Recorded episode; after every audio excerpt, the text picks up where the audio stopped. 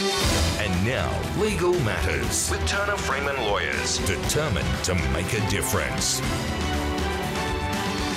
Now, it is always a popular topic wills and estates. And I'm chatting with John Mann, Special Counsel at Turner Freeman Lawyers. If you've got a question, 131 873. We've also got a $100 Westfield voucher for the lucky caller who asked the best question for us today. John, g'day to you. G'day, Deb. How are you? Very well, very well. We've got some calls coming through. We'll get to them in a moment. But I wanted to start with this case in Sydney, this couple from Birchgrove. Now, they struck this agreement, a verbal agreement, with their neighbour over her properties. How common are verbal agreements when it comes to wills and estates, and how easily are they to enforce? Well, by their nature, they're very rarely in writing. Uh, the promise is usually made from one to the other verbally. Um, they do have some considerable difficulties of proof Mm. because very often the person who's made the promise to do something is dead and unable to speak. Um, so that uh, those matters do create forensic difficulties in, in winning those sorts of cases. Obviously, in this one, the judge was satisfied that there was an agreement and that was the terms of the agreement and uh, has enforced it. Um, it isn't unusual for someone to say to their eldest daughter, if you stay at home and look after me, I'll give you the house. Uh, but it's not always in writing. The only thing that might be in writing that would cover it would be a will that was consistent with the promise. But in this particular case, the will was totally inconsistent with the agreement that had supposedly been reached. Yeah, because it was an interesting one. The woman left her estate to her brother and sister equally. Neither of them expected or, or asked for the properties.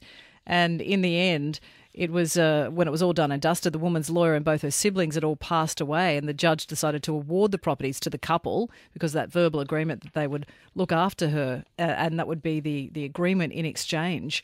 I, I, I mean, I guess it's a tough one, as you say. It's it's their word against yours. That's that's precisely it. So that, as I say, the questions of proof in those sorts of cases make them quite difficult. All right, you might have a question. One three one eight seven three. John Mann is with us from Turner Freeman Lawyers. Our one hundred dollar Westfield voucher for the best call. Rita's first up. Hi, Rita. Rita, have you got a question for John? Yes, I have. We we would like to know can you get a copy of a person's will that they has passed away? The answer is that you usually can, provided that you can fit into a certain category. Uh, if you are a next of kin, and I mean a legal next of kin of the person, if you are a beneficiary in their will, if you're a person who's entitled to share their estate if they don't have a will, if you've been named in a previous will, those sorts of situations, you are entitled to ask whoever is holding the will, which may or may not be the person themselves, or so usually their solicitor, to produce a copy, and you're entitled to have a copy. All right, Rita. Also, it also applies if you're bringing a case against the estate that um, you can you can also require a copy of the will. All right, hope that answers your question. On the email, too, a, a question from uh, Craig. He's saying, My mum passed away six weeks ago. How long after should a probate notice be listed in the newspaper? And should beneficiaries be advised when this is listed? And he's also asking about the power of t- attorney. Does that cease upon death? The answer is yes. The power of attorney ceases on death, unless it's a very special one, which uh, are very rare. Um, the advertisement for probate should be made pretty much soon after you've got the death certificate available. The only reason that um, the uh, advertising is required these days is that uh, it calls for any persons who might be uh, claiming to be a creditor of the estate. It's all done online today too, rather than published in the local paper. Hmm. But that's the sort of time that it doesn't matter if the application is not filed until sometime after that. But the, the it requires the 14 days advertising before the application can be made. So, you generally speaking, as soon as the death certificate's available, would be a good time to do it. Okay. Tony, what was your question for John today?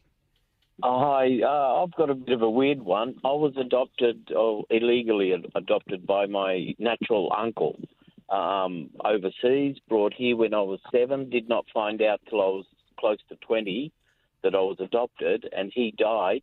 His wife is, uh, we're not on talking terms at the moment, and um, she says I don't have any rights to any of his um, estate. Do I have a case Uh, to argue? it's very difficult for me to comment on that because that sounds like it's going to involve English law. Um, in Australia, an adopted child is treated in exactly the same way as a biological child and has the same rights to make claims against wills and those sorts of things. Whether that applies in the UK, I'm sorry, I, I can't tell you that because I just simply don't practice in that part of the world. All right. It's, uh, I think you'll need to get a, to speak to, to a lawyer who's got some expertise in British law. We might hang on to your details, Tony, and we'll see if we can. Um, John might have someone he can recommend to you to, to explore that a little bit further. Anthony is wondering, John, on the email, he says, I've got a will, but my solicitor has since retired. Do I need a new will? Not necessarily. the uh, Law Society of New South Wales keep records of what becomes a solicitor's practices when they retire or pass away. I would firstly inquire from the Law Society whether the practice has been taken over by other lawyers, because if his, his will was in the custody of the retired lawyer, the people who've taken over the firm will probably have it. I'd start there. All right, there you go, Anthony. That's your uh, your answer from John. Lynn's got a query for us. Hi, Lynn. Oh, hi, Deb. Um, John, my mother died in at the end of June this year. Her will was through the New South Wales trustee and guardian. I rang up to start procedures happening there. I didn't. It's the first time I've had to do something like this, and um, the woman asked me what was the value of my mother's estate, and I said eight hundred and eighteen hundred and seventy-five dollars, and she hung up. So I rang again and I got on another woman, and she asked me all the information and asked me the same question.